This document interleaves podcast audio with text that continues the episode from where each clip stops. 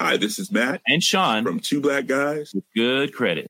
From a local business to a global corporation, partnering with Bank of America gives your operation access to exclusive digital tools, award-winning insights, and business solutions so powerful you'll make every move matter. Visit bankofamerica.com/banking for business to learn more.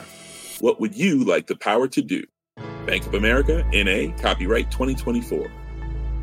Quality sleep is essential. That's why the Sleep Number Smart Bed is designed for your ever-evolving sleep needs. Need a bed that's firmer or softer on either side? Helps you sleep at a comfortable temperature? Sleep Number Smart Beds let you individualize your comfort, so you sleep better together. J.D. Power ranks Sleep Number number one in customer satisfaction with mattresses purchased in-store. And now, save 50% on the Sleep Number Limited Edition Smart Bed for a limited time. For J.D. Power 2023 award information, visit jdpower.com/awards. Only at a Sleep Number store or sleepnumber.com. This message comes from BOF sponsor eBay. You'll know real when you get it. It'll say eBay Authenticity Guarantee. And you'll feel it. Maybe it's a head-turning handbag, a watch that says it all, jewelry that makes you feel like the gem, or sneakers and streetwear so fresh every step feels fly. When it comes to style and luxury, eBay gets it. They're making sure the things you love are checked by experts, and not just any experts, specialized experts. Real people who love this stuff, with real, hands-on authentication experience. So when you see that shiny blue checkmark that says Authenticity Guarantee, shop with confidence. Every inch, stitch, sole, and logo is verified authentic through a detailed inspection. That's how you know that eBay's got your back. Because when you finally step into those sneakers, put on that watch, get your real gold glow up, swing that handbag over your shoulder, or step out in that streetwear, you'll realize that feeling is unlike any other. With eBay Authenticity Guarantee, you can trust that feeling of real is always in reach. Ensure your next purchase is the real deal. Visit ebay.com for terms. You know that's the sound of another sale on your online Shopify store. But did you know Shopify powers selling in person too? That's right. Shopify is the sound of selling everywhere. Online, in-store, on social media, and beyond.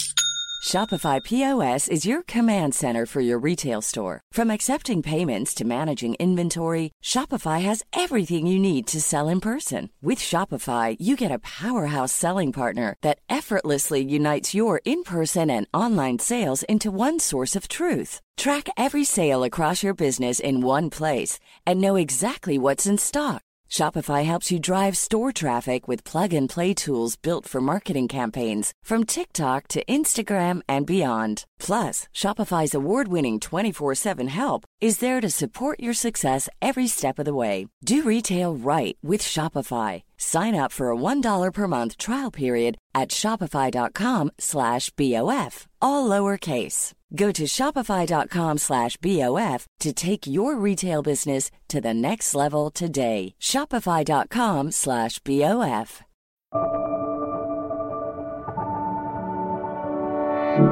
Hi, this is Imran Ahmed, founder and CEO of The Business of Fashion. Welcome to the BOF Podcast. It's Friday, January 13th. From attacks on scientific evidence around the climate crisis to mistruths spread on social media, misinformation and disinformation is rife. Sadly, there are some truly gifted storytellers who are spreading mistruths, manipulating entire populations, and thereby dividing and polarizing us further and further. How do we know whom and what to believe?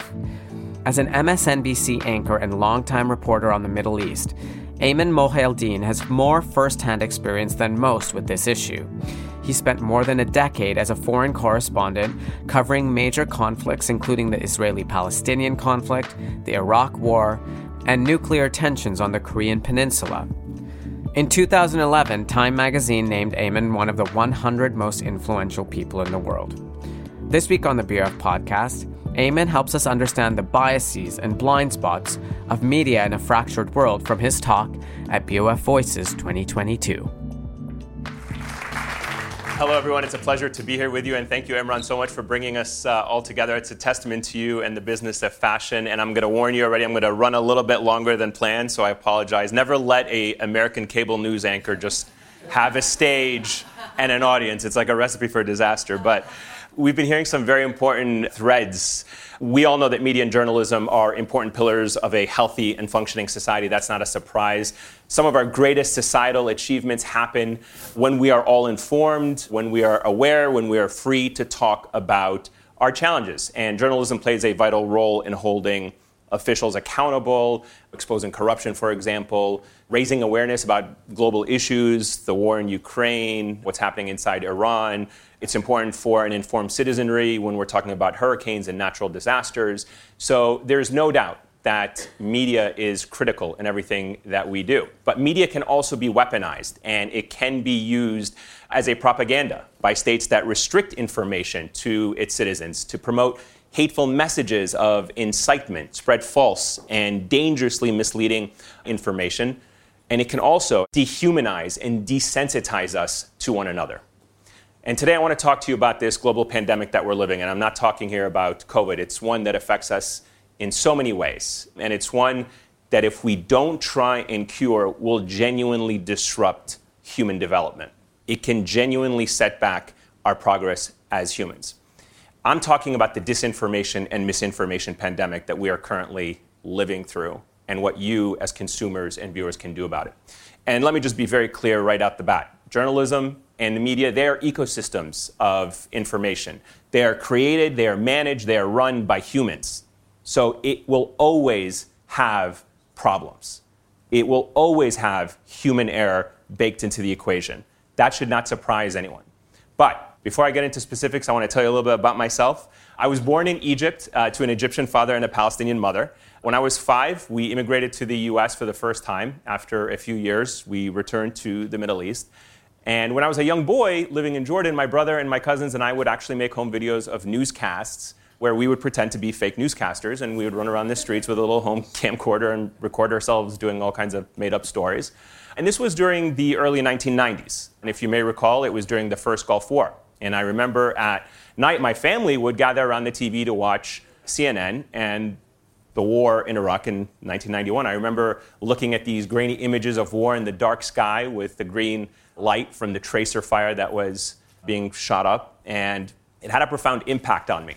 By the time we returned to the U.S. a second time, I was in high school. And I realized at an early age that, in fact, I did want to be a journalist. I just didn't know how I was going to be a journalist. I didn't know how I was going to get there. But I also realized that because I had lived in the Middle East and because I had lived in the U.S. at an early age, I was aware of the importance of cross-cultural communication. I learned the importance of being able to explain one part of the world to another. I was able to see the other. I was able to hear the other. And all of those things that I just naturally learned were important and had a profound impact on me. Now, I'm not going to bore you with all the details of how I ended up becoming a journalist, but I ended up becoming a journalist. And that's how Clarissa and I have known each other for the better part of 15 years. And before I actually became a cable news host, I spent almost 15 years as a field producer, correspondent. I covered wars, I covered revolutions, you name it. I was in Ukraine in 2014, covering the Euromaidan protests that we were just hearing about. I covered the first Russian invasion of Ukraine. And I spent years covering the Arab Spring, everything from Libya, Tunisia to Syria. I covered the Iraq War, Afghanistan War, and unfortunately multiple Israeli wars with Gaza, with Lebanon, what have you. And recently, I have been watching and commentating on the Ukraine war with a lot of interest because I've been asking myself, what is it about this war that has mobilized the Western world into, very important here, justifiable action? And it really consumed so much of not just my attention, but all of our attention, rightfully so. And I began to put my finger on it. But this isn't a place, with all due respect, like Iraq or Afghanistan, that has seen conflict raging for decades. You know, this is a relatively civilized, relatively European. I have to choose those words carefully, too. I'm sorry. It's really emotional for me because I see European people with blue eyes and blonde hair being killed, children being killed every day with Putin's missiles. and his helicopters and his rockets. Now the unthinkable has happened to them. And this is not a developing third world nation. This is Europe. So I think the reaction in the audience speaks for itself here. We were told we should care about the Ukrainians because they are like us. They drive cars like us, that they are like our neighbors. They don't look like they are from the Middle East, as one commentator said. They have Netflix and Instagram accounts. They read uncensored newspapers. And when the war got underway, the UN estimated that there were anywhere between 4 to 5 million Ukrainian refugees that were moving across Europe in the span of weeks, not years. And I was reminded of the heartbreaking scenes of European countries using their police to prevent North African, Syrian, Afghan refugees from making it to safer lands. And there was one incident in particular that really stood out to me.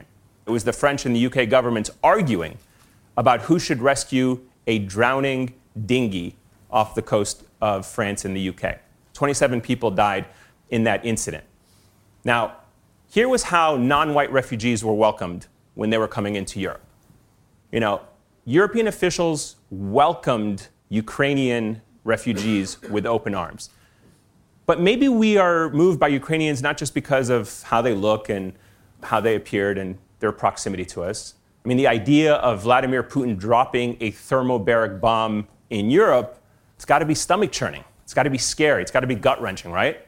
But it wasn't the first time. In fact, there was one ITN commentator who pointed out it wouldn't be the first time that a bomb like this was dropped. The United States had actually dropped a thermobaric bomb in Afghanistan, but the idea of it being dropped in the heart of Europe was stomach-churning. But it was not stomach-churning that the very same bomb dropped by the United States in Afghanistan reacted or elicited the kind of reaction that we've seen. And there was another question that I kind of wondered about, which was, in this particular case, about why Russia was being perceived as this enemy right now. In fact, Russia hadn't just carpet-bombed Ukraine, as we have been hearing. They had done the same exact thing in Syria a couple of years before. We have seen this level of destruction. And it was also committed by the very same country that we're seeing commit these atrocities in Ukraine. And in some cases, by the very same military officers that were in Syria now carrying out this aggression in Ukraine. And yet when they did it in Aleppo and other parts of Syria, the West did not offer more than condemnation. The Russians weren't sanctioned. The Russian oligarchs got to keep their yachts. Russia's economy wasn't suspended from international financial markets. And in fact, Russia was still allowed to host the World Cup. They were not shunned the way that they are now. And of course, we all know that the Syrian flag was not projected on monuments and buildings in Western capitals around the world.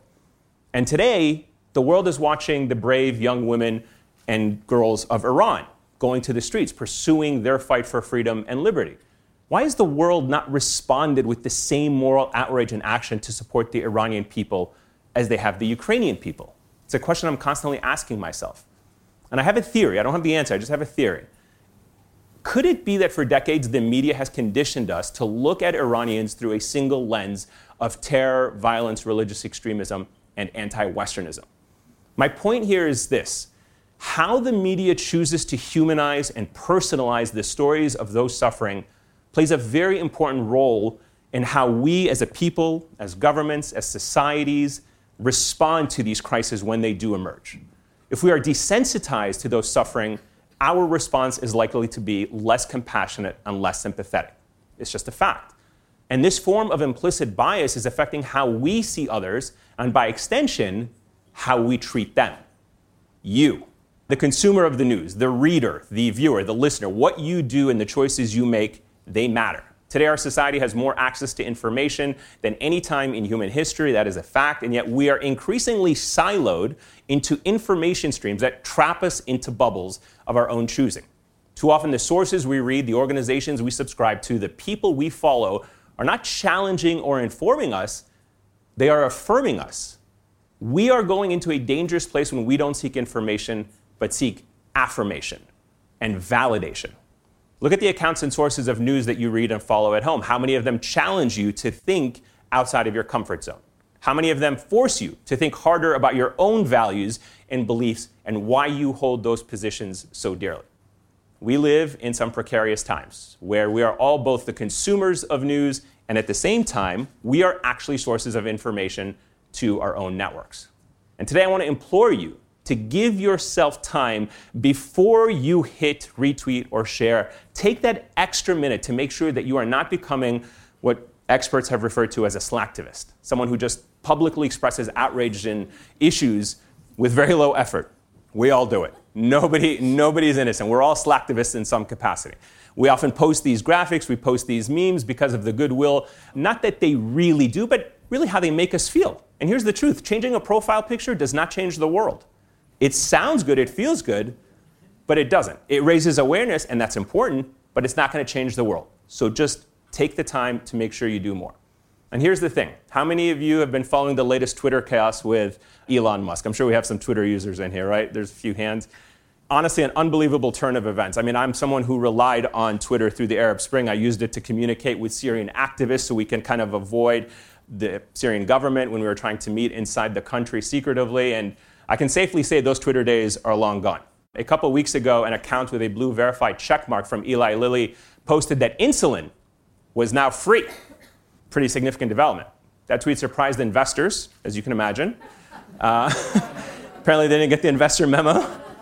And so what happened was the investors felt that that decision by the pharmaceutical company was going to slash revenues. And as you can imagine, investors pulled out and sent Eli Lilly's stock price tumbling.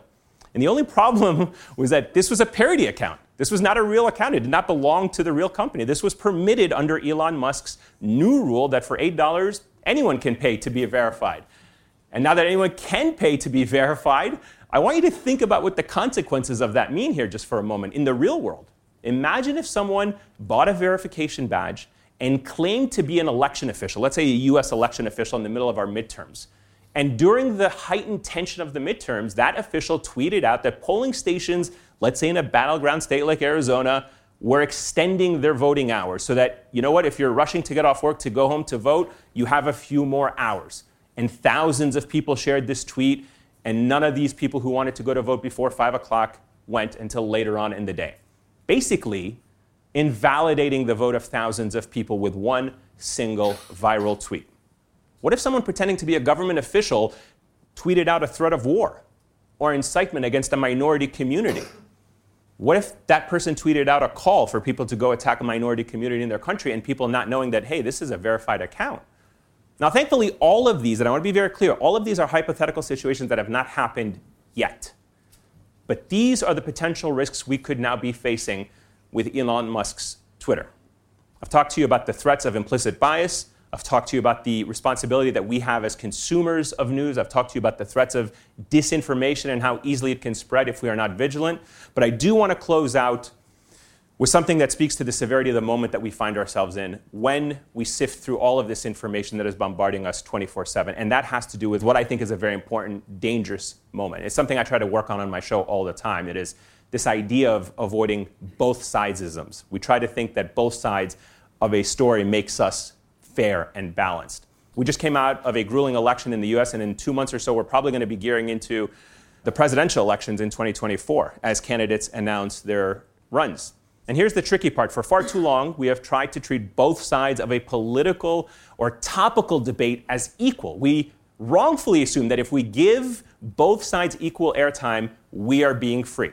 And this approach led us to treat two parties, one which questioned the very nature of our democracy and the fundamental rights of women, minorities, members of the LGBTQ community, merely as issues and policies up for debate. As you saw, former President Donald Trump announced that he is running for president for a third time. And you would think that after everything we had gone through as a country in the past 6 years, some in the media would have learned their lesson. Clearly, they did not. Look at this headline. Making no mention of Trump's impeachment or his insurrection or his bigotry, just that he is aiming to become the second president elected to non-consecutive terms. That is not a headline from a major news organization that recognizes the severity of the moment. That is a Jeopardy answer. And I think that is dangerous. Luckily, though, other organizations like NPR gave the announcement its proper coverage. Now, we may be breathing a sigh of relief in the U.S. that this party was dealt a political defeat, but let's not be under any illusions. More than 185 election-denying candidates won their respective races, and today the media must speak out unequivocally against parties and movements that deny fundamental truths and pillars of our society. We simply don't have time to debate whether climate change is real or not. We don't have time to debate whether human beings have inalienable rights or not. These truths must be upheld. As Mark Jacob former editor of the Chicago Tribune, he had a really good point, and that is we must reorient the media in this country to be pro-democracy and pro-truth. We really must do a better job at it. The media should be fair to the facts, not to the partisans. In closing, I want to answer one important question for all of us here. What is it that I can do? It's something we all ask ourselves. We live in an age of unrivaled transparency, but also of increased hypocrisy. We have to be aware of that. We live in a world where information is ubiquitous, but knowledge is rare. Where global challenges are outpacing the solutions and the international systems that were designed to solve them are things that we have to be mindful of. We walk into a supermarket, there are 20 different zero-calorie bottles of water to choose from, and we look at the back of the bottle to make sure we know what's the ingredient in every zero-calorie bottle water. That's great. You should do that.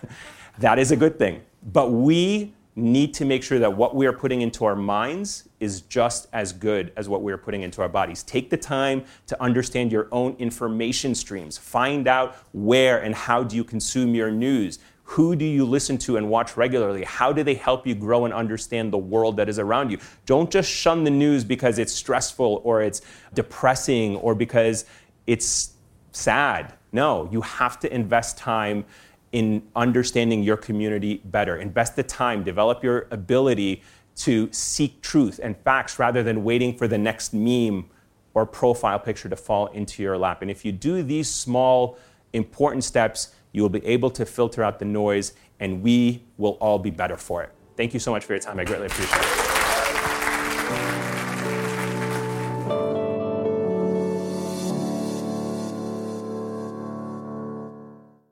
Have you ever owned something that inspired you to up your game?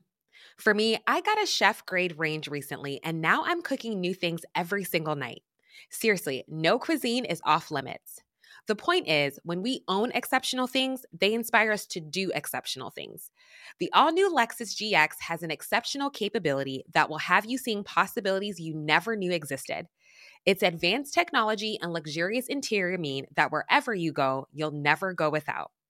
I can picture myself with a car full of groceries, cruising down the highway, soaking up the sun with the available dynamic sky panorama glass roof.